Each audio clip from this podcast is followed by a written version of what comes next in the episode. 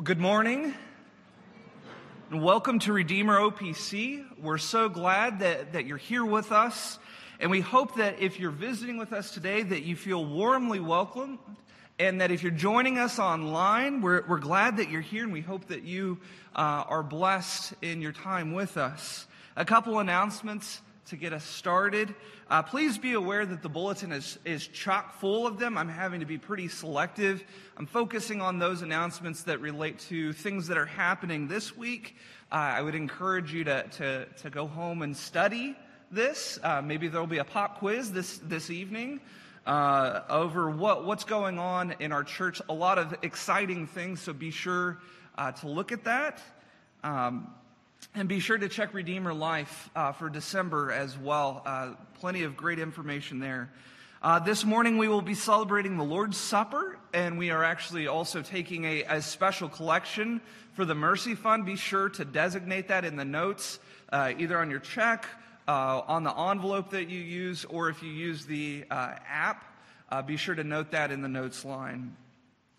Uh, even though there is no Sunday school for adults or children today, following the morning service, there will be children and middle school choir and then adult choir following. So if you're a part of that, be sure to stick around after the morning service. Uh, this coming Thursday is the Women's uh, Ministry Cookie Exchange. You can find more information about that uh, there on the insert. Uh, there's an RSVP link. Uh, be sure to check that out.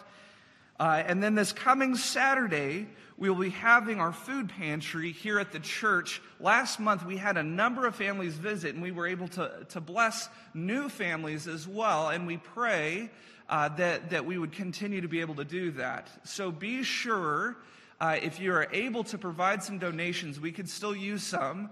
Uh, bring them up to the church during office hours or contact uh, the Hills if you would like to volunteer. They need volunteers as well uh, from about 9:30 to 11.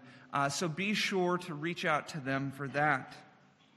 As a final announcement, um, and this is breaking from uh, this week, I, I, wanted to share a few things going on uh, with the youth and children's ministry. It's been a little while since uh, I gave a report. If you're visiting with us, I I tend to work with the uh, children and the youth in the church, uh, and I wanted to highlight a few things going on.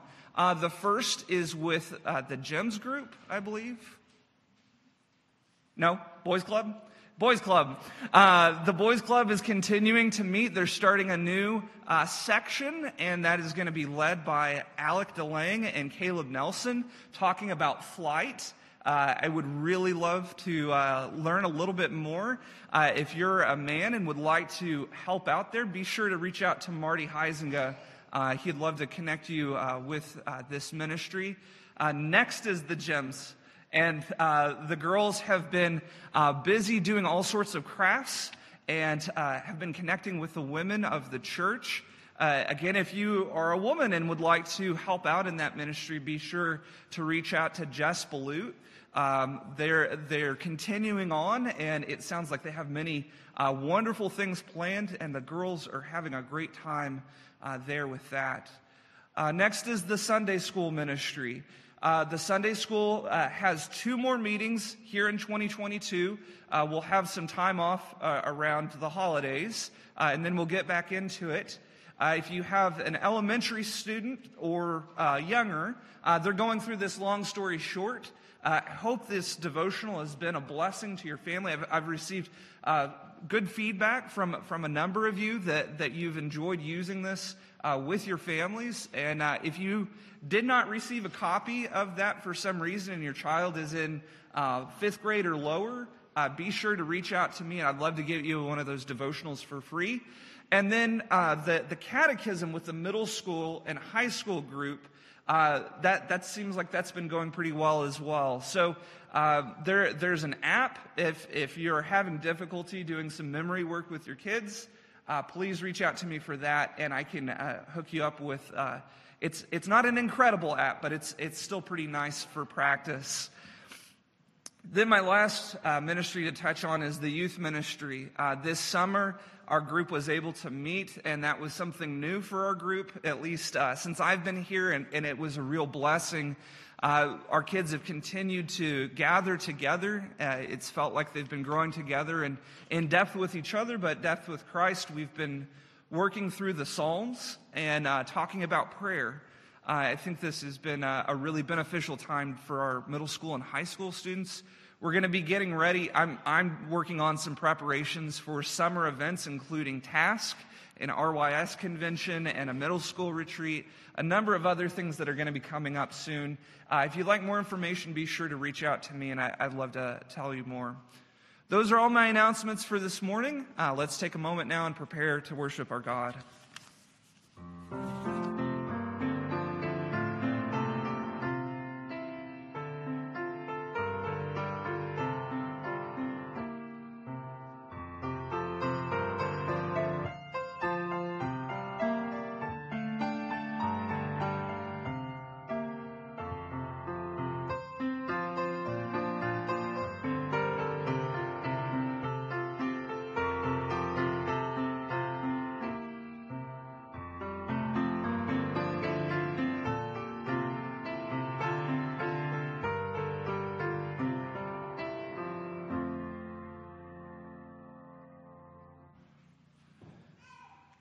As our God draws us to himself, as he lifts us into his presence that we might worship him, he invites us to worship and delight in him through Psalm 63. There, David reflects, O God, you are my God. Earnestly I seek you. My soul thirsts for you. My flesh faints for you, as in a dry and weary land where there is no water. So I have looked upon you in the sanctuary, beholding your power and glory.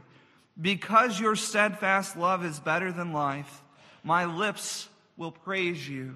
Let's stand and do that together now with the hymn, Joyful, Joyful, We Adore Thee.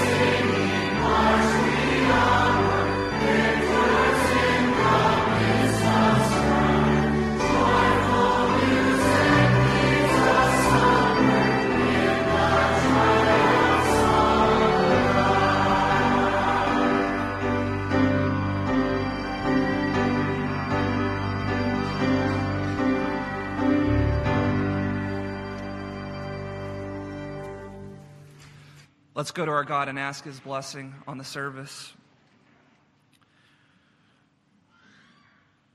Lord of love, God of glory, truly you are the wellspring of the joy of living and the ocean depth of happy rest.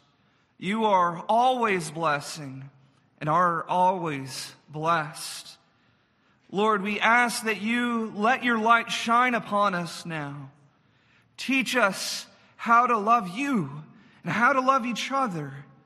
Lift us to the joy divine.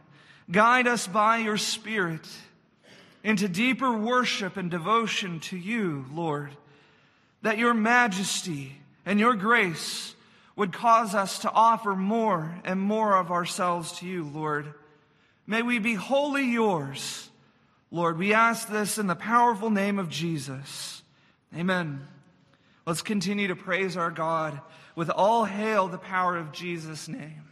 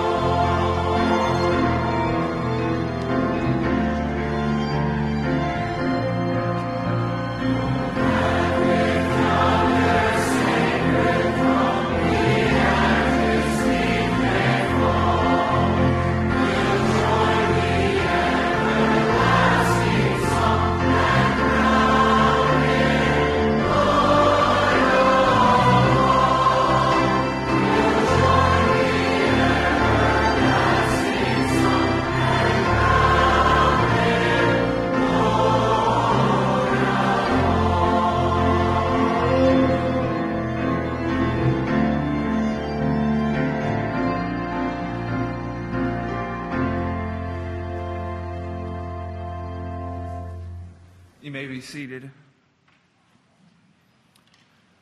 This morning, our scripture reading comes from Matthew chapter 6, a, a, portion of scripture that we refer to as the Lord's Prayer. Uh, this, is a te- this is where Jesus is teaching his disciples what the kingdom is like. Uh, Matthew 5 through 7 is, is the Sermon on the Mount. And and in the middle of that, Jesus instructs his disciples how they might pray.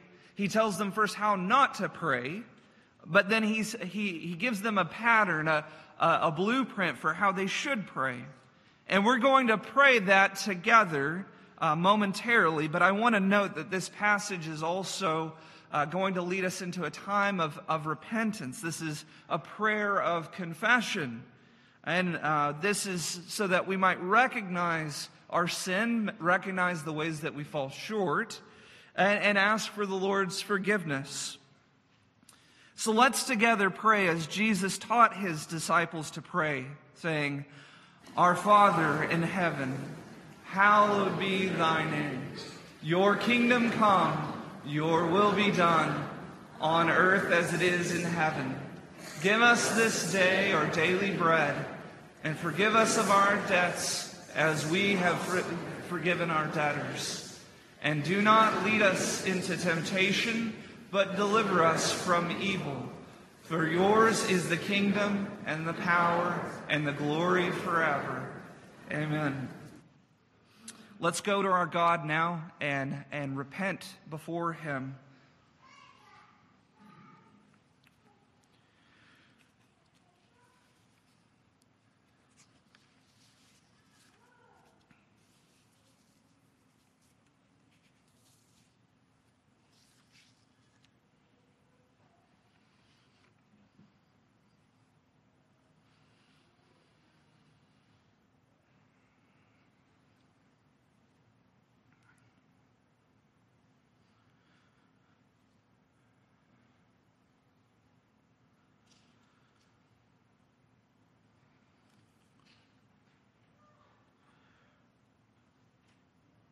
Our Father, we do confess to you that even as we have prayed these words together, we recognize how short our lives and desires fall short of this kingdom prayer.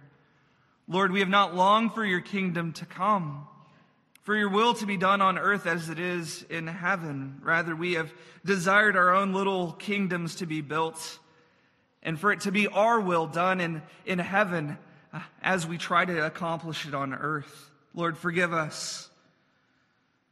We have not sought you for our daily bread, but toiled as if everything that comes into our life must be earned by our effort. Lord, forgive us. We have not forgiven our debtors. We have given into temptation and, and done evil in our hearts words, and actions. Lord, forgive us. But Lord, we, we do confess that yours is the kingdom. Yours is the reign that we most deeply desire. Yours is the power, the power that we need to overcome our sin. Yours is the glory that we seek above all others. Lord, look not upon our sin, but upon the perfect righteousness of Christ, who clothes us with all that we need in this life and in the life to come. It is He who most perfectly and fully prayed these words. Lord, may we look to Him, not to ourselves. Strengthen us by your Spirit, that we might be conformed more and more to the image of your Son, that our desires and our lives would be would be molded into greater conformity to your will, Lord. We ask these things in his name. Amen. Hear now these words of pardon and trust that if you have sought forgiveness in the wounds of Jesus and repented of your sin by faith, these words are for you from 1 John 1 9. If we confess our sins, he is faithful and just to forgive us our sins and to cleanse us from all unrighteousness. What good news we have in Jesus. Let's stand and sing to him now. Come, thou long expected Jesus.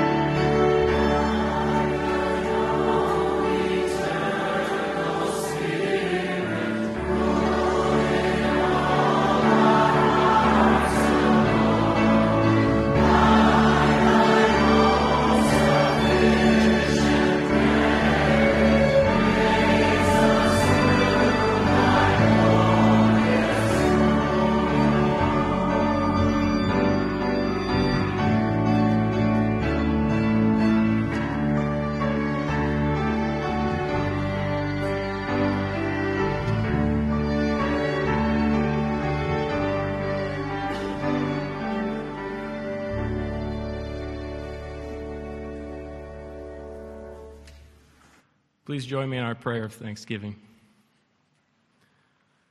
Come thou long expected Jesus, born to set thy people free.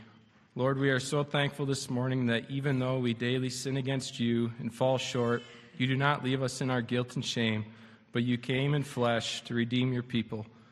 You did not need to do this, and we have nothing to offer to you. So please open our hearts to truly see the mercy and grace that you have poured on us. Thank you for this time of year where we can once again reflect and celebrate the greatest gift this world has ever received.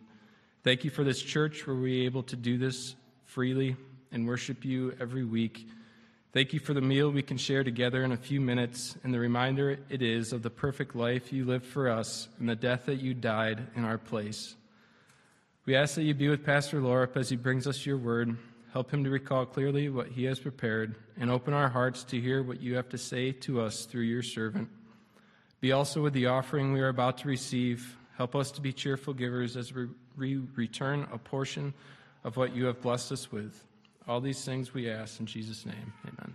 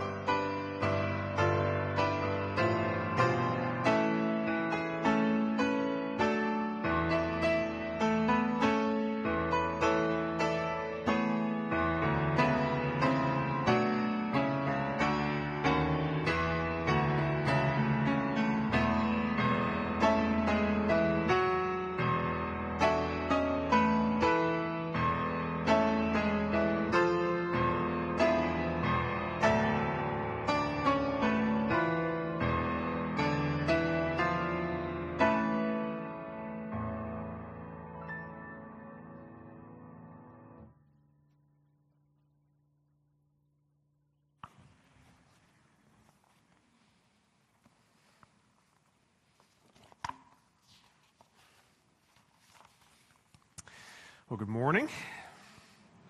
We have an opportunity now to uh, intercede for those in our church who have asked for prayer. And uh, we also pray through a cycle of different uh, items uh, that we um, desire to uh, lift up before the Lord, and uh, especially the persecuted church. And we have an opportunity to do that again. So if you would join me, please, as we go to our God in prayer.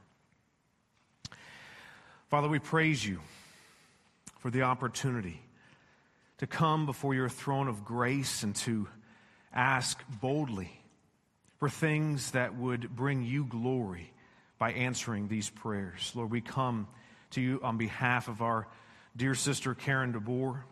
We thank you for an answered prayer that even in uh, the meeting with the doctor that uh, they were able to have, that uh, he was able to answer all their questions. And uh, we are just grateful that um, you were at work uh, in her life and her family, and uh, as they uh, DeBoers concentrate on uh, the best timing uh, for Karen's uh, brain tumor surgery. We just ask that you would give them wisdom, that they would just know your presence and your care. Lord, we acknowledge how you use trials in our lives, and we pray for healing for Karen from long COVID as well. but we are thankful, Lord, that through the testing, that this tumor was discovered and they were able to address it uh, in your timing, and that even that, that suffering is unrelated. We know that it is very real, and we know that you're at work in both of these areas uh, in her life. And uh, just pray, pray, that you give the whole family help uh, as we uh, trust you to lead them through this season. We also pray, thanking you for uh, Mary Bont's surgery going well, and that pray for her continued improvements each day, and that she'd be able to uh, get the neck brace off in these uh, next few weeks and be able to uh, regain the strength that she needs to be fully active again. We also thank you that Mickey Kite is making good improvements and uh, help her, uh, that she would just know your presence and your care uh, and your strengthening, that you would just build her up each day. We also praise you for the uh, mercy and grace that Cassie and Everly and the Baker family have experienced in these last few weeks uh, after the car accident and her early birth. We praise you for the protection and continued help uh, that you've provided. Lord, we also pray for your help for Zach Francois and for all the MAF workers. Lord, give them courage, give them strength. Uh, and we pray that an uh, army of angels would surround them so that the gospel work uh, would go unhindered in Haiti. But we also pray for my mom, Clarice, Lord. We thank you for uh, the fact that she has an appointment this Wednesday with the UM surgeon. And uh, we pray, Lord, that you would um, give help uh, and answers to uh, the questions that we have, and just that uh, if it be your will to have uh, surgery for her tumor and her spine sooner than later, Lord, that you would provide that and just the best steps forward. We also thank you that Gail Stahl is making. Um, progress and improvement, and just pray that she goes through these few weeks of this particular season of her life, that you would give her the strength and the, the healing that she needs, and that uh, you, by your grace, would help her to remain cancer free. Lord, we pray for all the expectant parents. We pray for the Gablers and the Meyerdirks, uh, the Orrs and the Miedemas and the Gronendikes. Lord, we celebrate with each one of them this wonderful gift of life and would ask that you would protect and give help uh, to each of these little ones in the womb. Lord, be with Little Farms Chapel. We thank you for uh, Bob Van Manen. We thank you for uh, all the ways that you're at work in that particular church and for all those uh, that are a part of that church and what you are doing there. May your grace and mercy be attending uh, the ministry that they have for the building up of the saints um, in that area. We also pray for our U.S. House of Representatives, uh, Minority Leader Kevin McCarthy. Uh, Lord, give him wisdom in trying to serve in a way that uh, would be helpful to the people of our country, that you would uh, give him the awareness that he does so under your authority and that he is accountable to you for what he does, that he would also know the help uh, that is needed for uh, doing uh, his role in the House of Representatives.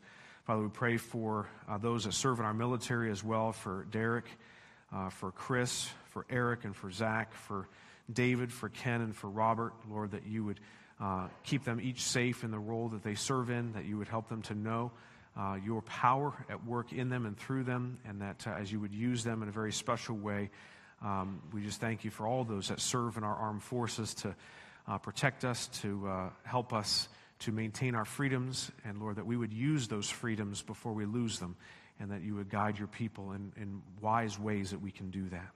We also pray for your persecuted church around the world, particularly uh, for the church in Ethiopia. We, uh, we thank you for uh, the Isaiah people, for the uh, fact that they were able to rebuild uh, their church after a, an attack two years ago, for how you have demonstrated your power and your provision through the global church coming alongside this little church and giving them what they need to rebuild. Uh, we thank you for your provision, and we would just uh, pray that as you use them to declare your promises in that area, that they, they know that nothing is impossible with God, Lord, that uh, you would use that testimony, and that that would be the testimony of our hearts as well as we learn that same lesson uh, this morning through your servant Mary, and that you would help us uh, to know your presence, that though we are weak and insignificant sinners, uh, that you can use us in very powerful ways. We pray in Jesus' name. Amen. Well, if you would turn with me in God's Word uh, to the Gospel of Luke, chapter 1. Uh, last week, uh, Pastor Jeff uh, began our Advent series uh, in the Gospel of Luke as we uh, looked at the announcement about Jesus being conceived and born in the womb of the Virgin Mary and learning a little bit more about who, his, who he is, what his identity is, as he was revealing that to Mary. Uh, the, uh, today, we're going to consider Mary's response uh, to what the angel Gabriel declared to her. And so I hope that we learn this morning that God can do the impossible. And so trust His will above your own. That we believe that God can do the impossible, so trust His will above.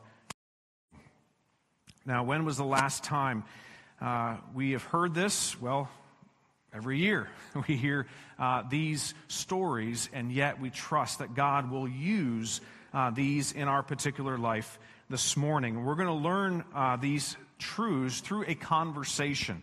Uh, we're going to learn, first of all, about asking God questions, next, about understanding God's answers, and lastly, trusting God's will. So please follow along with me as I read uh, from Luke chapter 1, beginning. Uh, actually, we're going to get the whole context. So I'm going to begin in verse 26 and then go through verse 38. This is the word of the living God. In the sixth month, the angel Gabriel was sent from God to the city of Galilee named Nazareth to a virgin betrothed to a man whose name was Joseph of the house of David. And the virgin's name was Mary. And he came to her and said, Greetings, O favored one, the Lord is with you. But she was greatly troubled at the saying and tried to discern what sort of greeting this might be. And the angel said to her, Do not be afraid, Mary, for you have found favor with God. And behold, you will conceive in your womb and bear a son, and you shall call his name Jesus. He will be great and will be called the Son of the Most High. And the Lord God will give to him the throne of his father David, and he will reign over the house of Jacob forever. And of his kingdom there will be no end. And Mary said to the angel, How will this be, since I am a virgin? And the angel answered her, The Holy Spirit will come upon you, and the power of the Most High will overshadow you. Therefore, the child to be born will be called Holy, the Son of God. And behold, your relative Elizabeth, in her old age, has also conceived a son.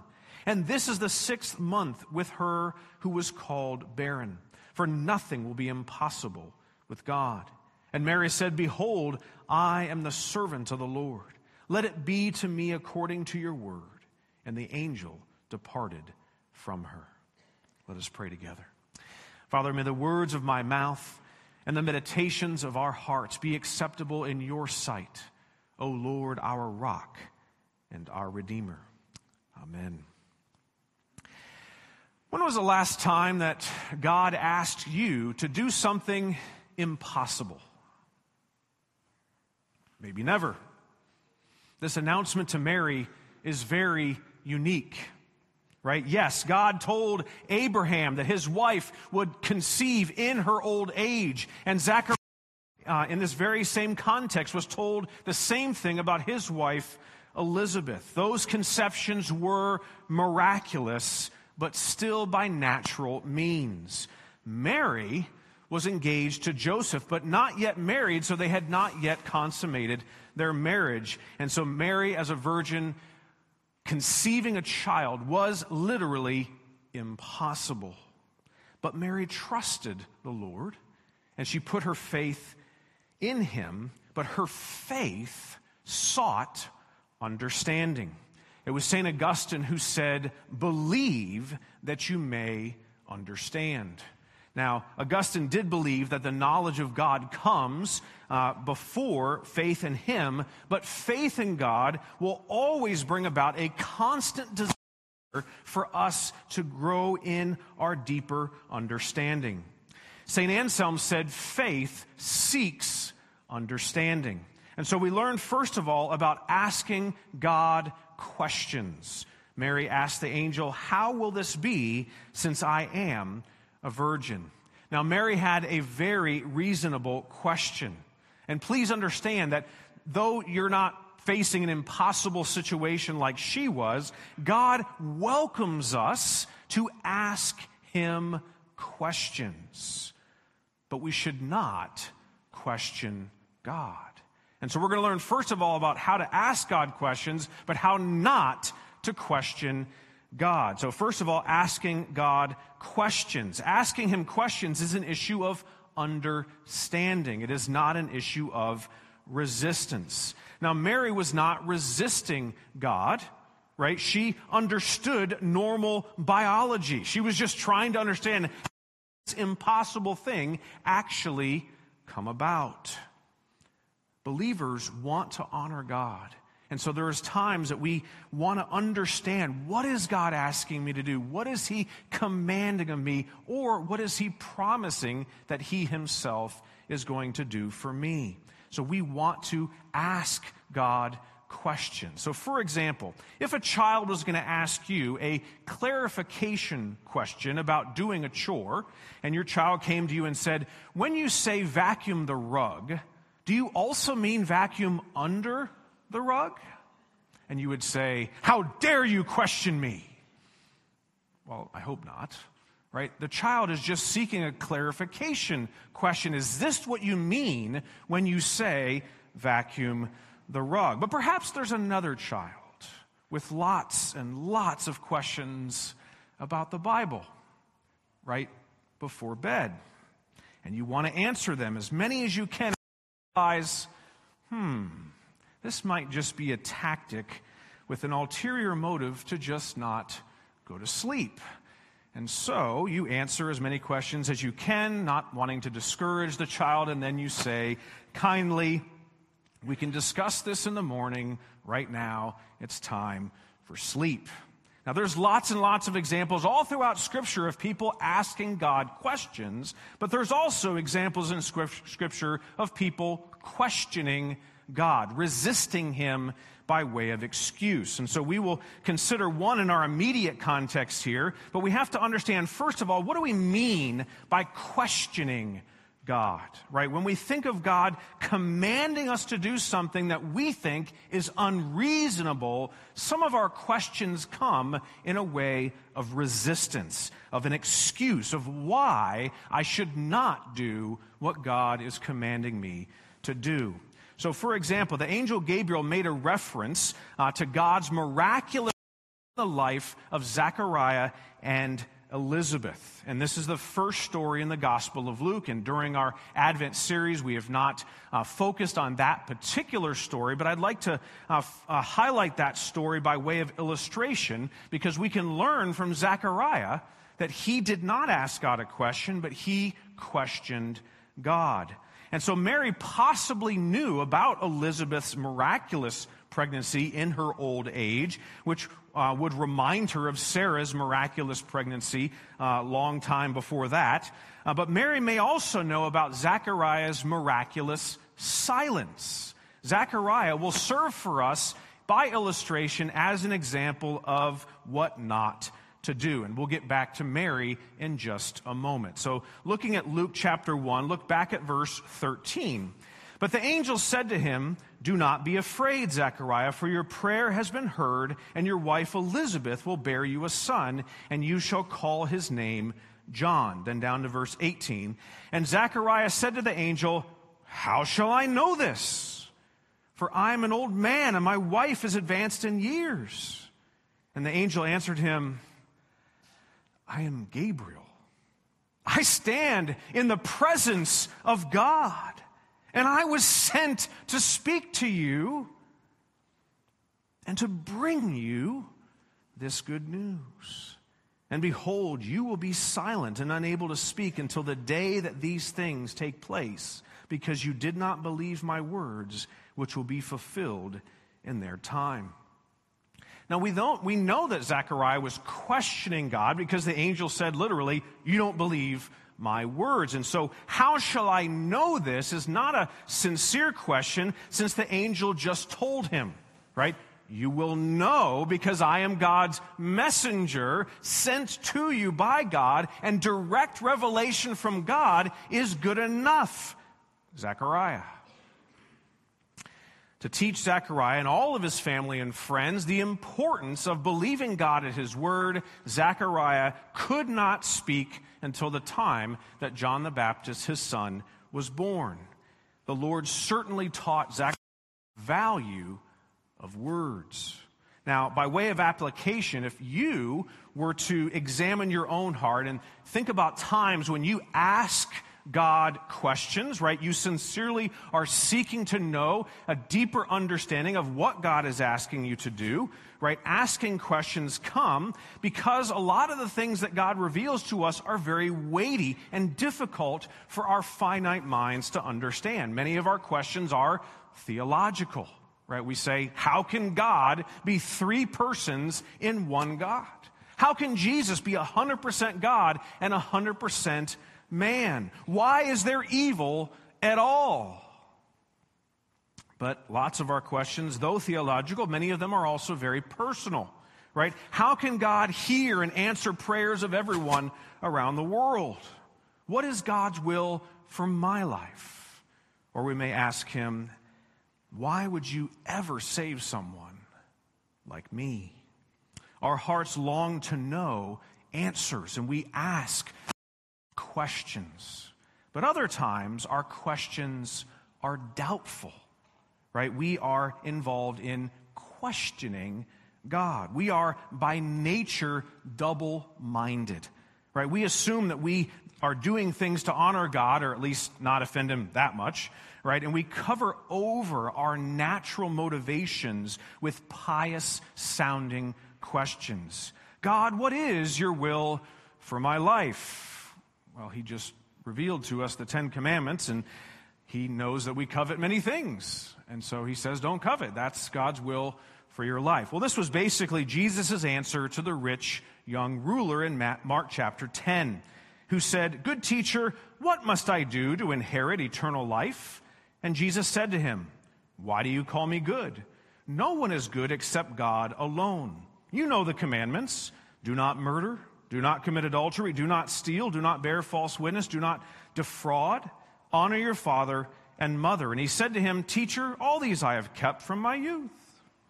And Jesus looked at him and loved him and said to him, You lack one thing. Go, sell all that you have and give to the poor, and you will have treasure in heaven. And come, follow me. You see, Jesus calls us on our bluff every single time we resist his will. We can ask God questions, but we can never question that God's will is what's best for my life. Mary believed the Lord, but she wanted to understand how will this come about? How can I conceive though I am a virgin? How can the impossible actually occur in my life. The Lord is so gracious that when we ask questions, He is willing to give answers. And so we learn, secondly, not just about asking God questions, but secondly, understanding God's answers. Look again at verse 35. And the angel answered her. The Spirit will come upon you, and the power of the Most High will overshadow you. You see, this will not be a work of man, but a work of God alone. When we hear about the power of the Spirit overshadowing Mary, we may think about the Spirit hovering over the waters in the first day of creation. Right? We may think about the Spirit hovering over Israel, overshadowing them with the Shekinah glory cloud as they wandered through the wilderness. This same God this same power that created the universe by the word of his mouth will create the human body in the womb of Mary, the, the human body of Jesus in the womb of Mary. Now, this was far beyond the miracle of conceiving in old age. This had never happened before, and it would never happen again. I mean, we know the prophecy in Isaiah 7 the Lord uh, therefore, the Lord himself will give you a sign. Behold, the virgin shall conceive and bear a son and shall call his name Emmanuel. Now, whether Mary recalled Isaiah 7 in that moment, we don't know. But the angel makes the point. Therefore, the child to be born will be called Holy, the Son of God. He will be naturally Joseph's son, but God's son. How is, or as God has created this human body in the womb of Mary, he is holy because God is holy. He is God in human flesh. I mean, our minds cannot wrap our brains around how that could actually be. Right? We have tons and tons of questions about how that could be a reality, especially Mary saying that the Son of God would be born of her womb. So, to help Mary try to grasp these things, the angel reminded her in verse 36 And behold, your relative Elizabeth, in her old age, has also conceived a son, and this in the sixth month with her who was called barren, for nothing will be impossible with God. God did a miracle with Sarah, but she is not a mere legend, Mary. The same miracle is happening in your own day with your own relative. Look at how God helps Mary try to grasp these things by providing this type of revelation in her life. God's grace and his patience toward her is overwhelming because he knows we are finite creatures that just want to understand what he is doing in our lives. But most of the time, we will not understand to the extent that we would like to. Right? The more we understand, the more we feel in control. The less we understand, the more we worry and we fret. And so, when we think about the way the Lord works, I just want you to imagine flying, an air, flying in an airplane, and you find out that the pilot and the co pilot ate some bad fish, and so they're out of the game. No one on the plane knows what to do, and so they ask you to take the pilot's seat and to uh, listen to the air traffic control instruct you how to come and land that plane. And so, not wanting to die, you say, Okay, I'll do it. And you enter into the cockpit and you just see a wall of gauges and controls that you have no clue what to do with. But you know they're really, really important. And so the air traffic controller helps you to at least understand the controls that you need and what to do with them, and then by God's grace, you land safely. The Lord sometimes puts us in very stressful circumstances so that we can learn to trust in Him. He is always the controller of our lives. He talks us through various situations with just the information that we need, not necessarily everything we want to know. We get stressed because we want to be in more control than we really are. We want more information. We want to know why this is like this and how this is like that and why are you doing it like this? Oh Lord. Now, we often fool ourselves into thinking that we're more in control than we really are. And so, again, by way of application, when you are in pursuit of understanding, is it for wisdom? Or when you are in pursuit of understanding, is it actually the idol of control that is driving you? Let's compare those two for a moment. Considering first wisdom, right? Our pursuit of understanding is wisdom when we are seeking the glory of God above self. Very clear is Proverbs chapter 2. Yes, if you call out for insight and raise your voice for understanding, if you seek it like silver and search for it as for hidden treasure, then you will understand the fear of the Lord and find the knowledge of God. For the Lord gives wisdom. From his mouth come knowledge and understanding. He stores up sound wisdom for the upright. He is a shield to those who walk in integrity. guarding the paths of justice and watching over the way of his saints. But if we seek understanding merely to maintain the facade of our own control, then that is idolatry. Proverbs 3 addresses this one. Trust in the Lord with all your heart and do not lean on your own understanding. In all your ways, acknowledge him, and he will make straight your paths. Look at the humongous distinction between these two different types of understanding understanding provided by God's grace, and understanding that is my own power, your own understanding. Understanding that's limited to what you think is what's best. And so the question we have to ask ourselves is what is my heart's chief desire? Is it to do God's will or is it for Him to do mine? And so as we think about the Lord helping us, you know, showing us that we are by nature self centered creatures, we need His grace, we need His help to put off our self trust by learning, thirdly, to trust God's will. First, we ask God questions. Second, we understand God's answers. And lastly, trust God's will. Look at verse 38. And Mary said, Behold, I am the servant of the Lord. Let it be to me according to your word. And the angel departed from her. Now, if you've been in church for any time at all, and you've been at church during, you've heard this text preached before. And how many times have you heard this text preached where it's all about how awesome Mary's faith is? I mean, we just stand back in awe of her faith. Those, what would Mary do sermons? It's not the point of the text. That is not what God revealed to Luke to share with us this morning.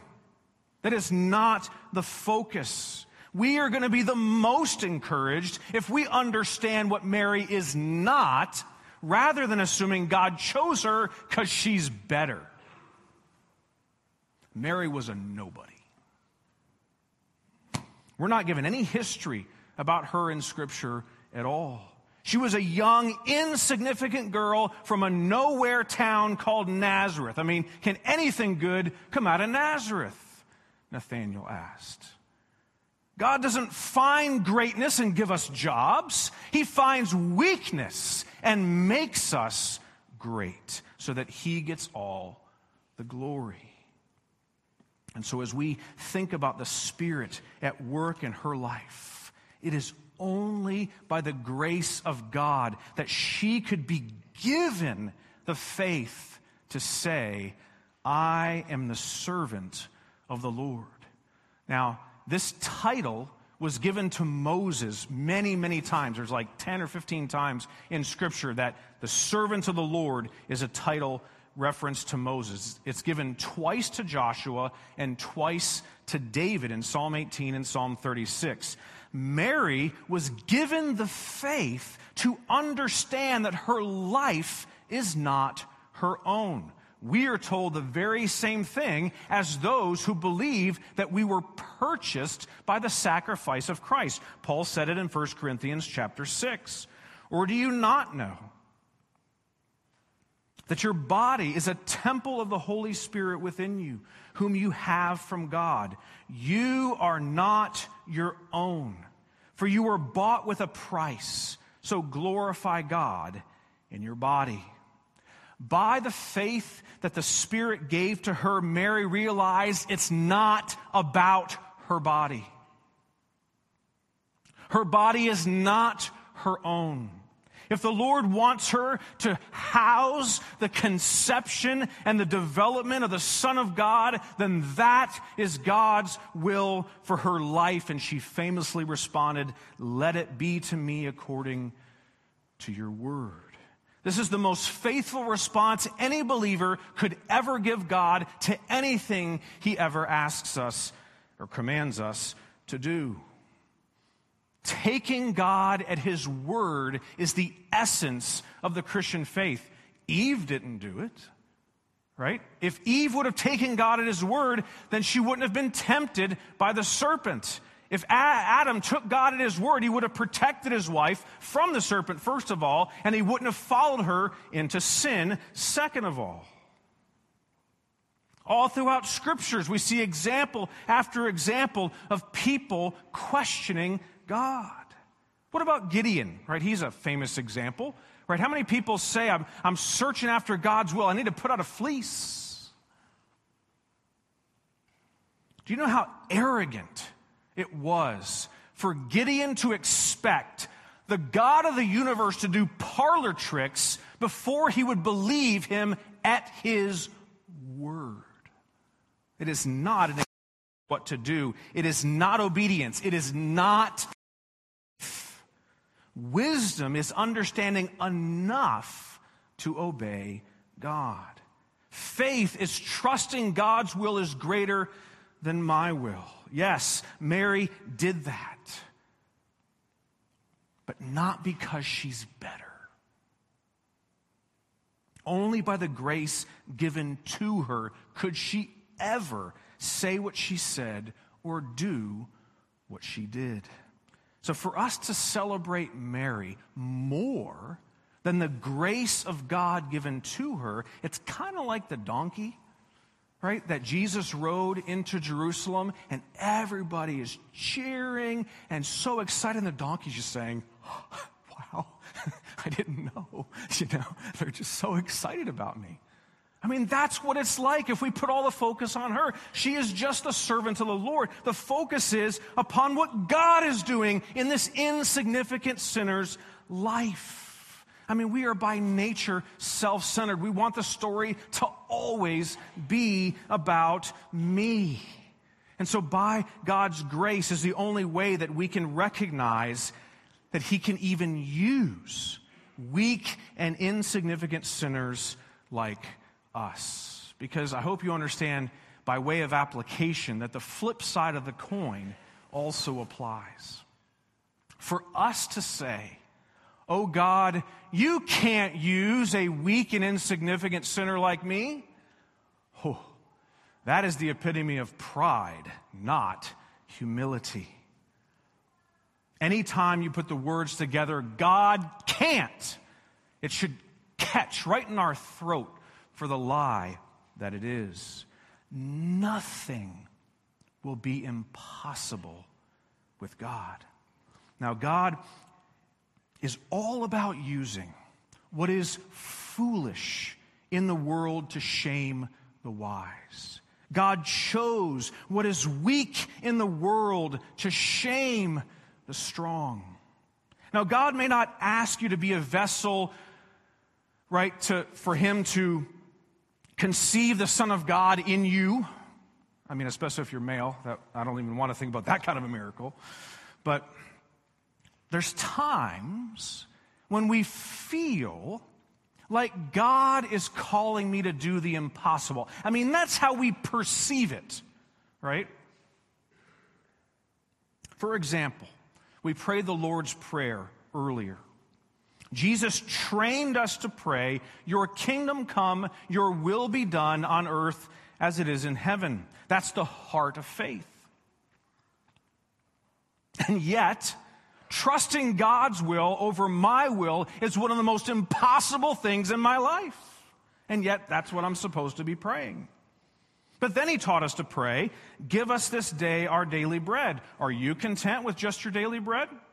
How the rich young ruler do with that?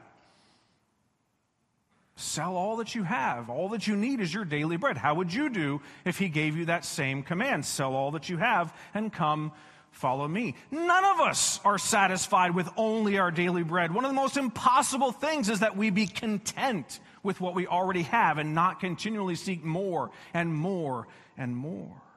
But if you don't think that's a big deal, then we have to pray, forgive us our debts as we also have forgiven our debtors. I don't know what kind of bullying you've experienced. I don't know what kind of abuse you have gone through.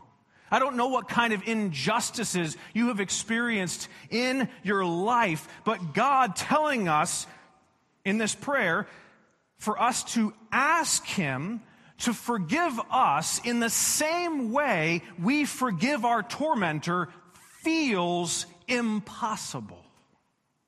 And yet, that is God's will for you.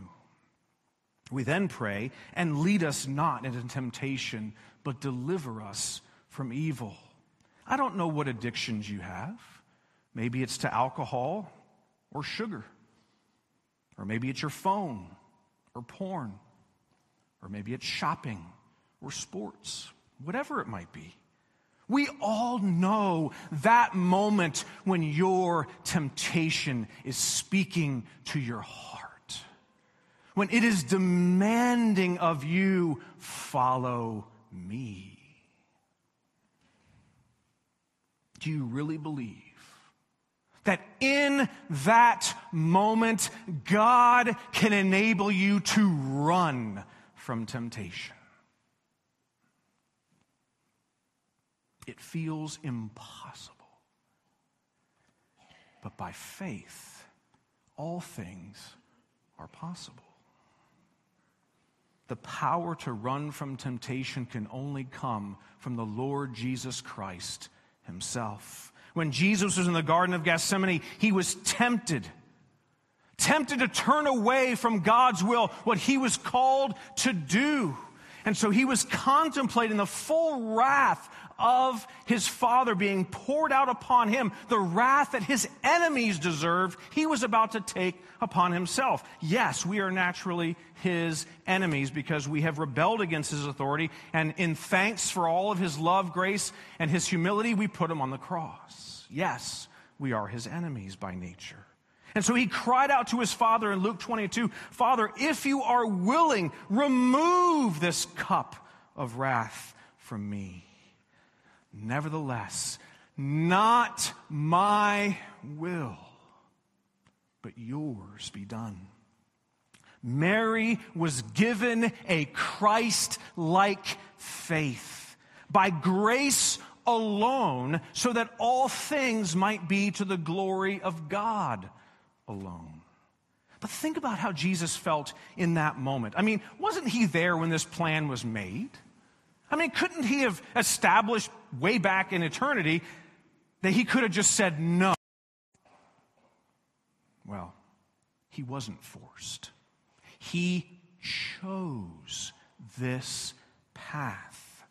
What if God, desiring to show his wrath and to make his power known, has endured with much patience vessels of wrath prepared for destruction in order to make known the riches of his glory for vessels of mercy, which he has prepared beforehand for glory. Mary did not deserve to have God choose her for this role. You don't deserve any of the roles that you serve in as parent or child or friend or spouse or teacher or pastor or counselor. But God will give you the grace to do what you feel is impossible because it is God's will for you. He'll give you the faith of Christ that He has revealed to be His will for you so that you can become the servant of the Lord in every one of those sermon series on its own. How can you be the servant of the Lord in all these roles in your life? He'll give you just enough understanding to obey Him so that you can respond, Your will be done and therefore he will get all the glory. Amen. Most gracious Heavenly Father, as we acknowledge what you are doing in our lives is so far beyond our full comprehension. Thank you for showing us something. Thank you for giving us revelation so that we can try to relate as much as we can to Mary, who was in an incredibly unique circumstance that no one before her had experienced, no one after her has ever experienced, and yet, by your infinite grace, Lord, she trusted you. And how difficult we have in the most mundane tasks to trust you. Lord, we need your grace. We depend upon it through our Lord Jesus Christ, who is the only one who can give it to us by the power of your Spirit. And we pray that as we come to your table, that we might celebrate that grace because it is real. It is as real as the bread and the cup. It is as real as your presence with us. And that grace is at work to make us like Jesus. We pray in Jesus' name. Amen. Well, let us respond as we declare hallelujah to our Savior.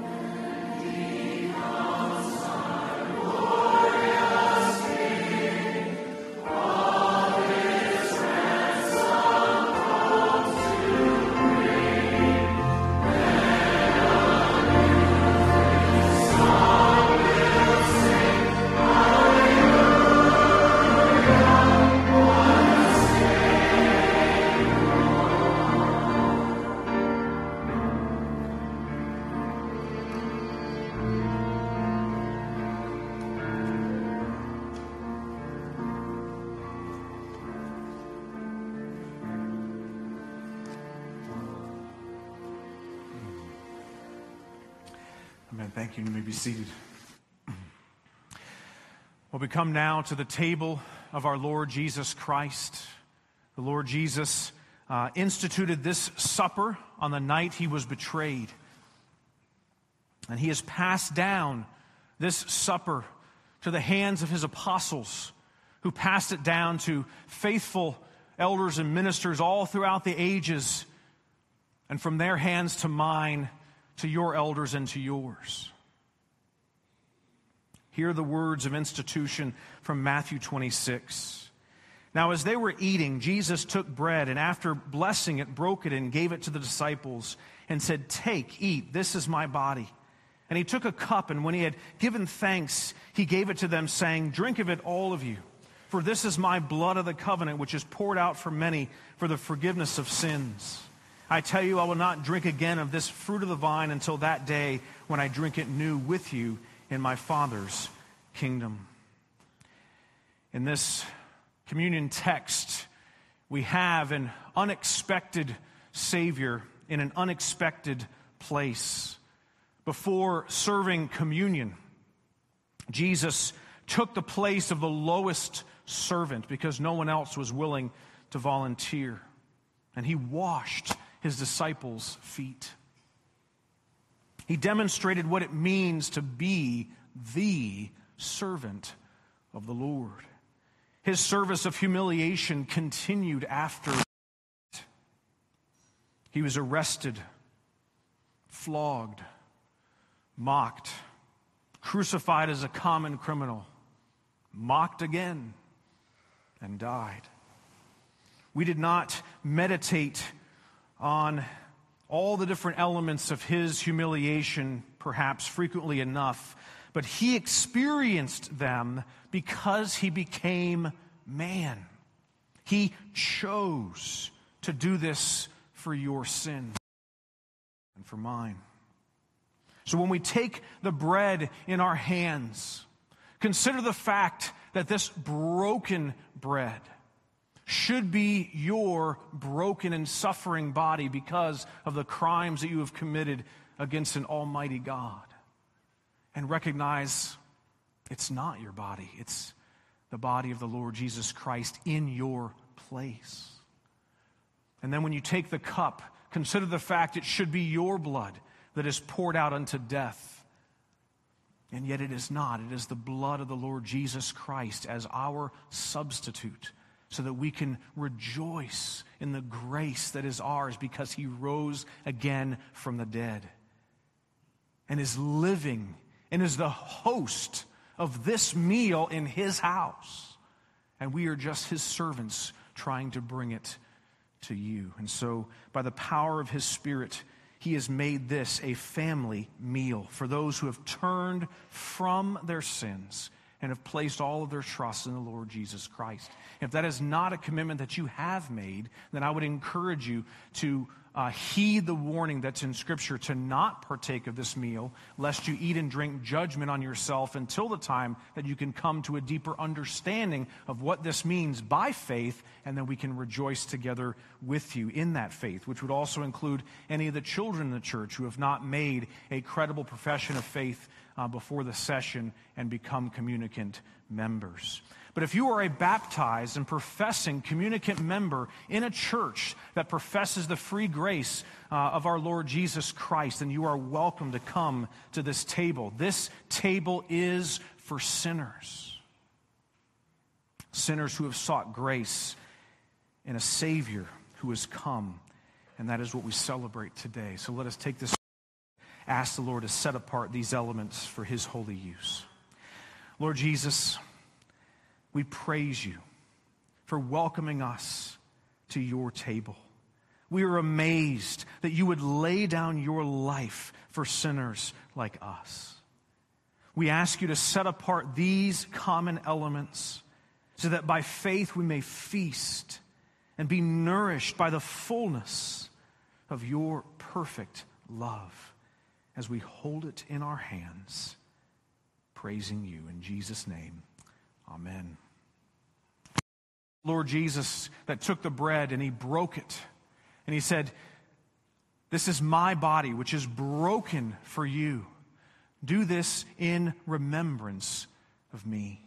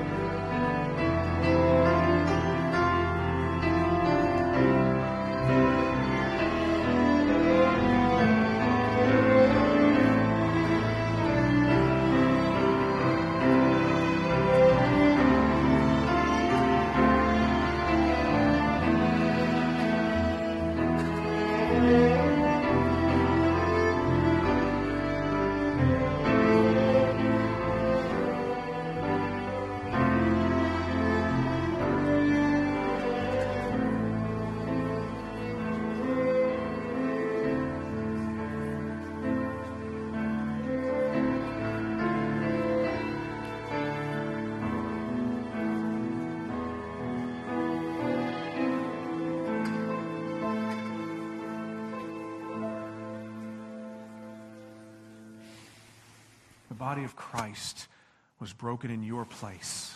Partake with thanks.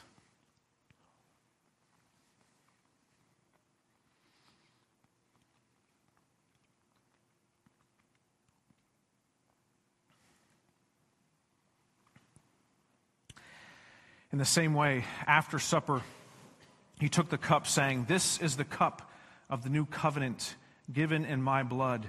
Do this whenever you drink of it in remembrance of me.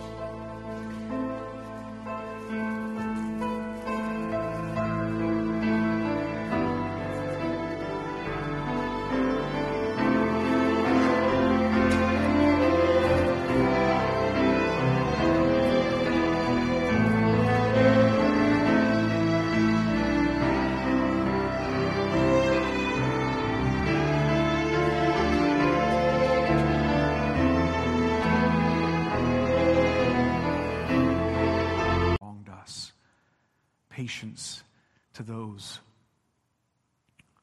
who may know better or may not. But help us to be representatives of you only by the grace that your Spirit has given to us. We pray in Jesus' name. Amen. If you would, please stand for the benediction.